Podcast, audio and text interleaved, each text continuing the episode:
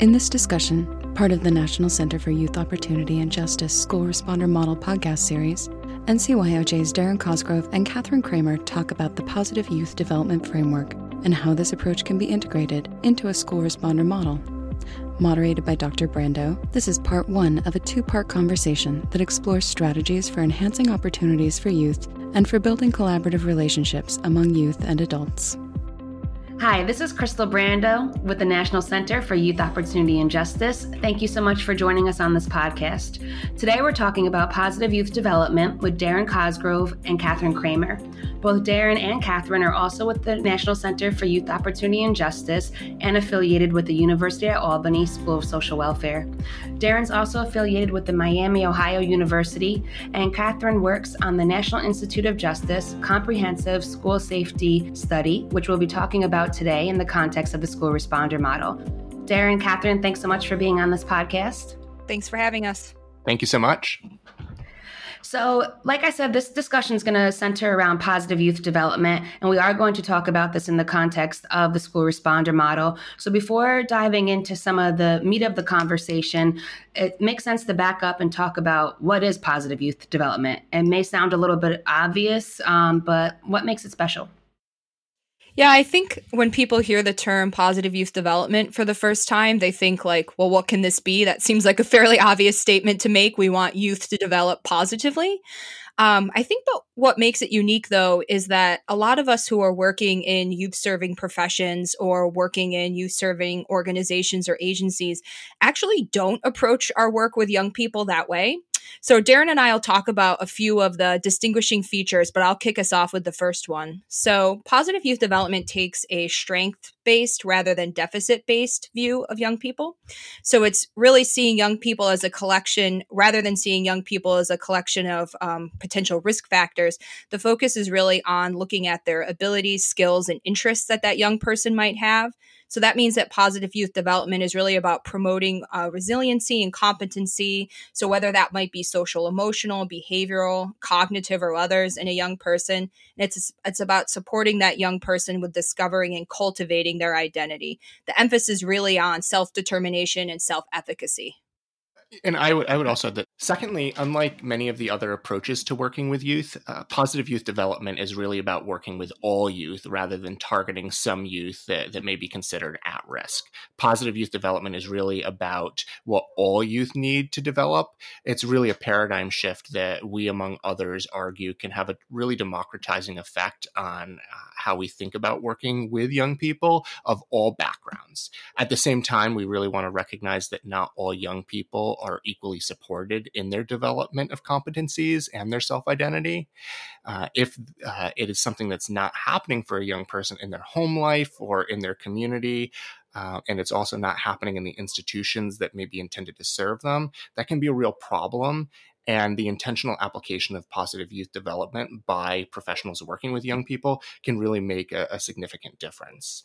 I think, in short, positive youth development, we would say, is a, is a really intentional approach to working with young people that aims to draw upon individual and community strengths as means to enhance uh, youth opportunities in really constructive ways that promote positive outcomes, that promote leadership development, and strong relationships and and I you know, this is done through adherent to adherence not to just like one specific evidence based curriculum or service model, but through creative and collaborative relationships between young people and then the, the adults that are working with them. Thank you so much. Pointing out those distinguishing features really makes this uh, framework come to life a little bit right at the outset of this conversation. So thank you for that.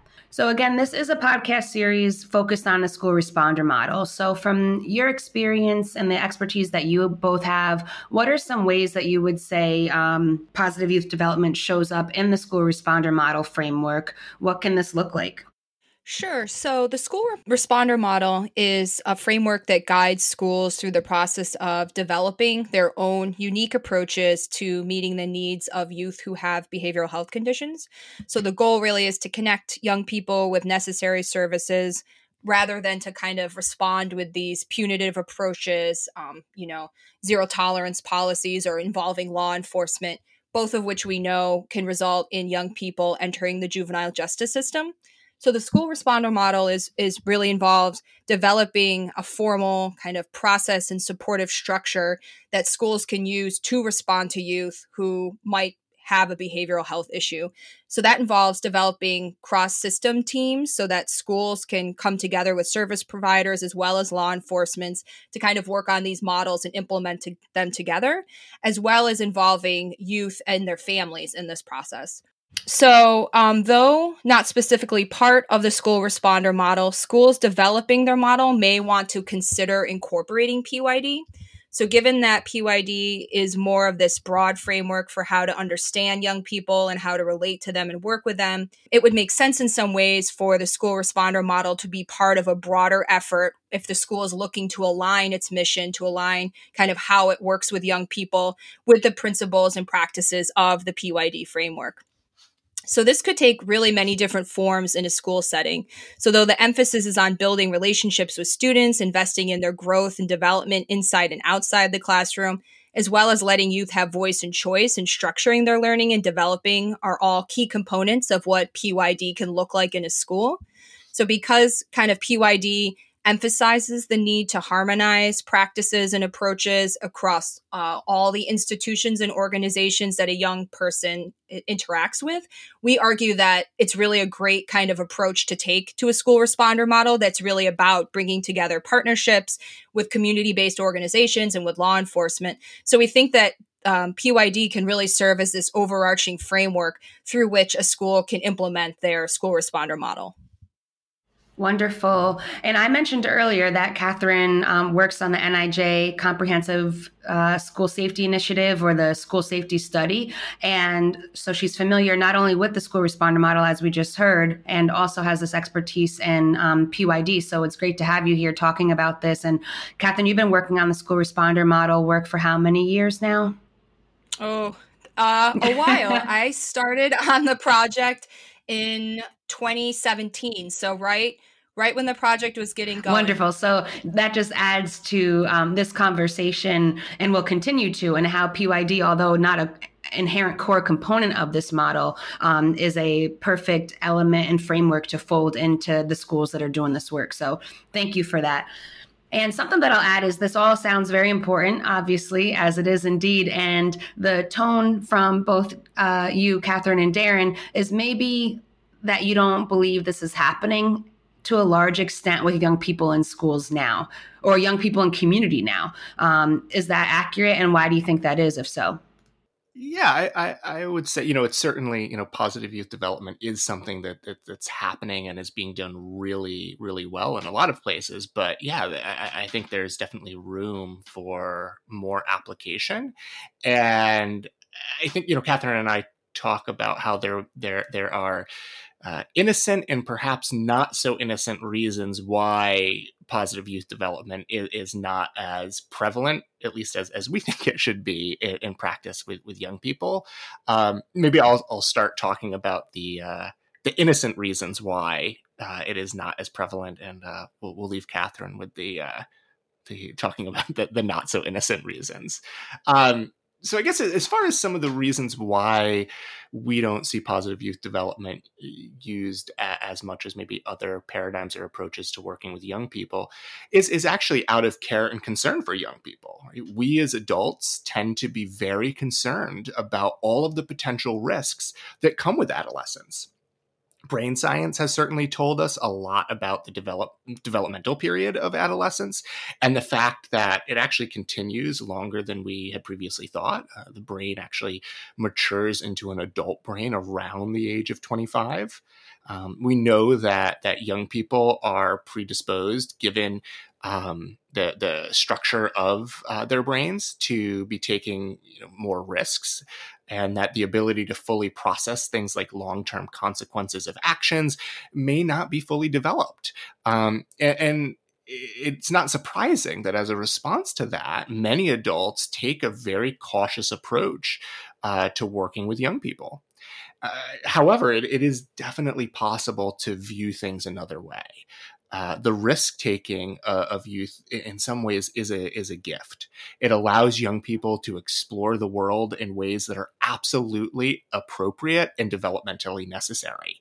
Uh, the question really becomes uh, about not trying to avoid risks, but supporting young people in the process of, of taking taking healthy risks uh, because that's exactly how they're going to learn about themselves and how they're going to learn about the world uh, around them. So, providing opportunities both inside and outside of the classroom to take on self directed, um, independent projects or skill acquisition can allow for such risk taking. Um, that could mean trying out for a school play or entering an art exhibit, playing a new sport or instrument. You know, there's lots of ways that we can encourage this very natural process of risk taking and really start to think about risk as, you know, this, this developmental piece of adolescence that doesn't necessarily need to be avoided altogether. We just need to be able to support young people in taking, you know, healthy, appropriate, and and, and um, you know, developmentally, um, you know, meaningful risks. Catherine, do you want to talk about maybe some of the you know, we recognize that a, a, lot of the absence of positive youth development is fears around risk and wanting to keep young people safe. We kind of have framed that as the innocent reasons why. Do you want to talk about maybe some of the reasons that might not be so innocent? Sure. So Darren leaves me with the the not so innocent reasons. Thank you, Darren. Um, oh. So yeah, I, I think Darren, you know, as Darren pointed out, um, while care and concern on the part of adults for young people is certainly warranted and, and common for all of the different reasons that that Darren spoke about, it's also pretty common for adults to have a fairly pathologizing view of youth. So many times adults were not even aware of kind of the negative ways in which we view youth and understand youth. So Darren and I, we actually have run several workshops about positive youth development for youth serving professionals. So these were folks like social workers, actually some educators who came together and we showed them a collection of images of young people that came out of popular culture. So magazines, advertisements, um, you know, billboards, things like that.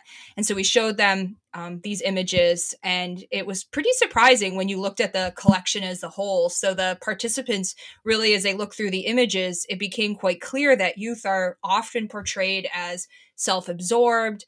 Selfish, lazy, superficial, um, overly emotional, simple or uncomplicated, and just lacking any good decision making abilities. And so, um, what we saw anecdotally, we also know is, is true in research. So, there was a survey in uh, 2014 of adults ages 18 to 87 and we found that there the survey found that there tended to be more positive views of adults and older adults than of adolescents and young adults so in the survey adolescents and young adults were more commonly perceived as lacking morality or being kind of overly self-absorbed or, or narcissistic compared to other age groups.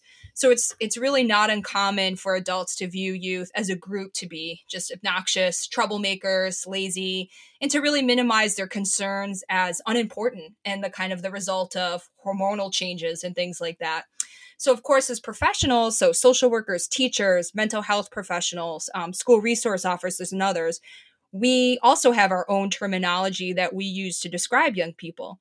So, if we talk about young um, people in school, we might refer to them as high school dropouts if they exit high school. We talk about at risk youth, we talk about juvenile delinquents or offenders. And we even use terms like vulnerable youth or substance addicted youth. So, as professionals, I'm sure these are um, terms we have all used that we know that we were socialized kind of in our professional training. So many of us who work with youth um, or encounter, you know, we encounter these terms fairly regularly. But when we when we stop and really think about it, we realize how that objectifies young people and really takes this very narrow view of them as just this kind of collection of risk factors. So actually, what Darren and I have have learned that there is in fact a term for this. It's called adultism. It was first coined in 1985 and it refers to the ways in which adults treat children and adolescents in ways that allow them to gain unfair power over them. So, from an adultist perspective, youth are incompetent, irresponsible, and not emotionally stable and rational enough to be trusted. And therefore, from an adultist perspective, the views and opinions of um, adults are valued much more than those of young people. So of course it while it is a responsibility of adults to protect and provide for young people as, you know, Darren was talking about as well as to guide and nurture them, but at times this kind of adult child hierarchy can become rigid and overprescribed. So this can contribute to this belief that adults are superior in skills and abilities and virtues, and such beliefs about youth and adults have um, implicitly and explicitly informed service providers' understandings of, of what youths need and how um, such needs should and can be met.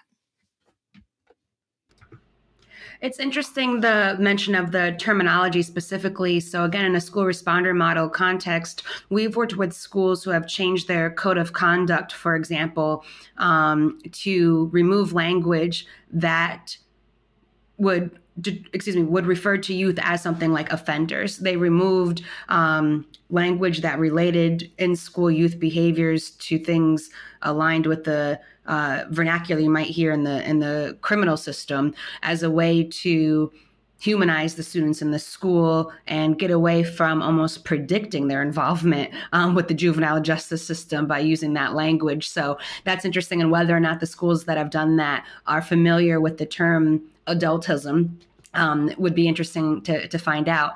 So that might not be something that everyone knows, even if they're doing some of these things that you're describing. So, how would you share the ways in which you learned about positive youth development? Again, people may be doing this and not know that they're doing it. They may not have explicitly learned about positive youth development.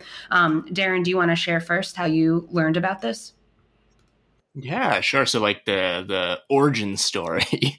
um, so I I actually I experienced positive youth development um, before I even understood what it was. So so as a teenager, I was really lucky to have um, you know some opportunities that certainly have continued to inform and guide my life. You know today as an adult and in my my working career. Um, so as, as a young person, as a teenager, I, I ended up joining a, a sexuality and health focused peer education program.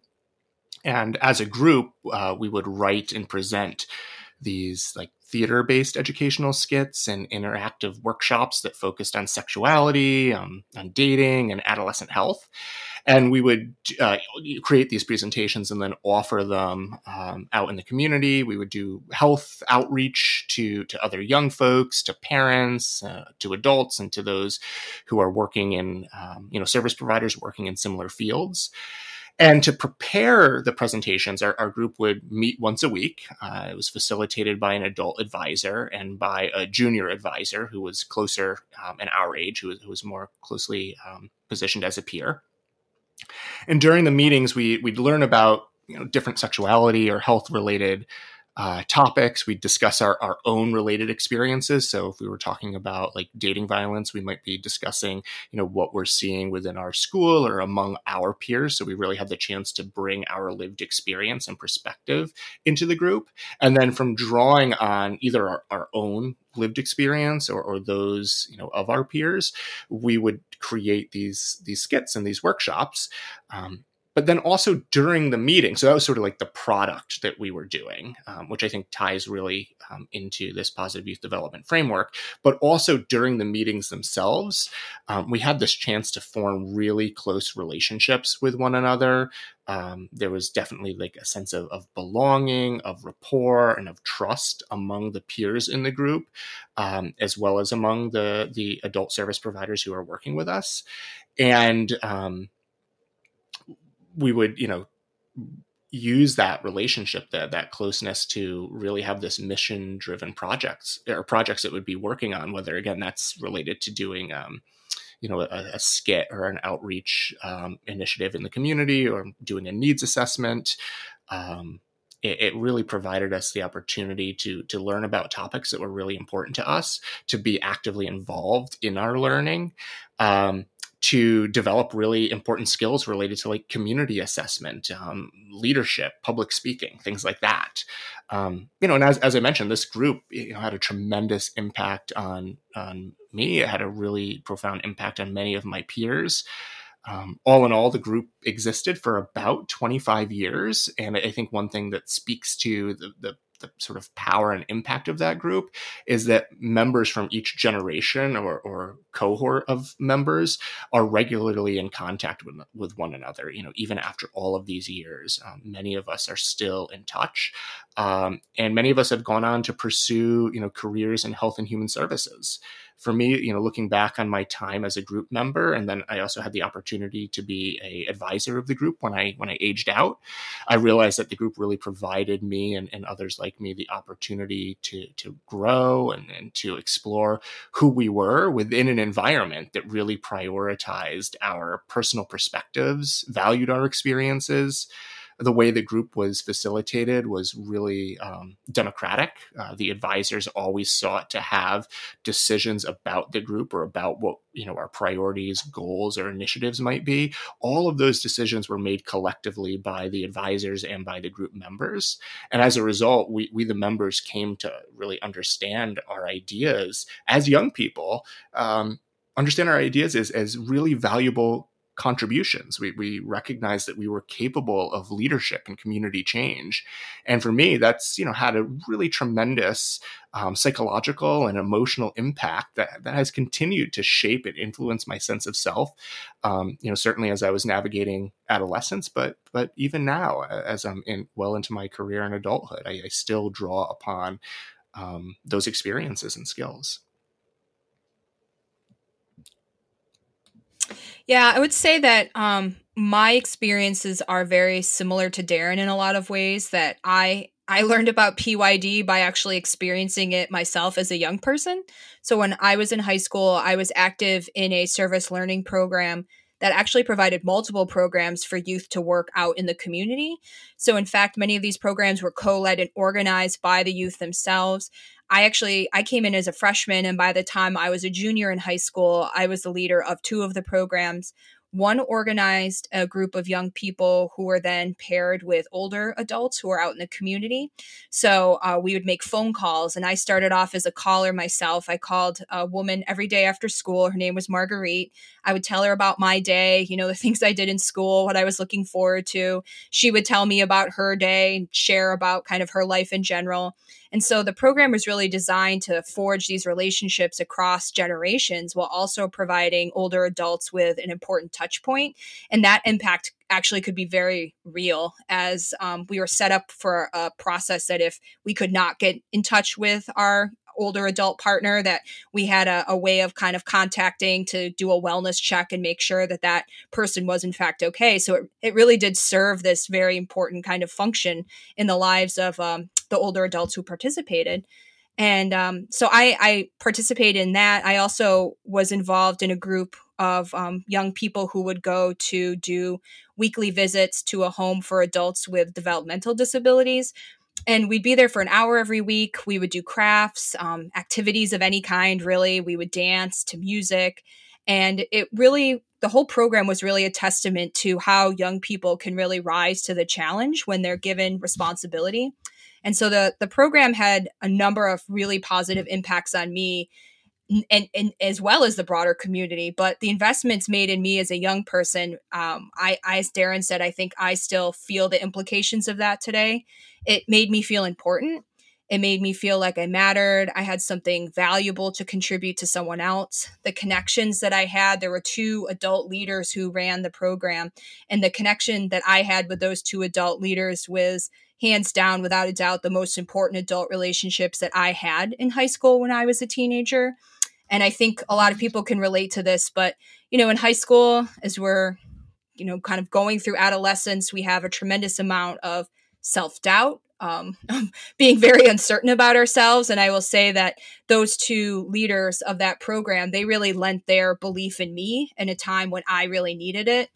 And I, I will say that I was also fortunate. I had a very supportive mother, and she did a lot of advocating for me to, to have opportunities. And I was an okay student in math and science. I managed to get through. It was not my favorite, but I managed to uh, get through and, and get through rather quickly. And because that opened up time in my schedule, I was actually able to pursue my own program and apply for a grant which got funded. And I, I remember this so vividly. Like I remember going and talking to the, the program that I designed was to try and increase literacy uh, among early like early childhood literacy with like toddlers and, and very young children and I remember going and, and talking to service providers about my program and trying to kind of build some partnerships and collaborations. And I just remember what it felt like to, sat acro- to sit across from, you know, an executive director of this organization who was just was like, How old are you? Like, I can't believe you're doing this. And like that feeling that I had, like how good that made me feel about myself and like what I was able to accomplish is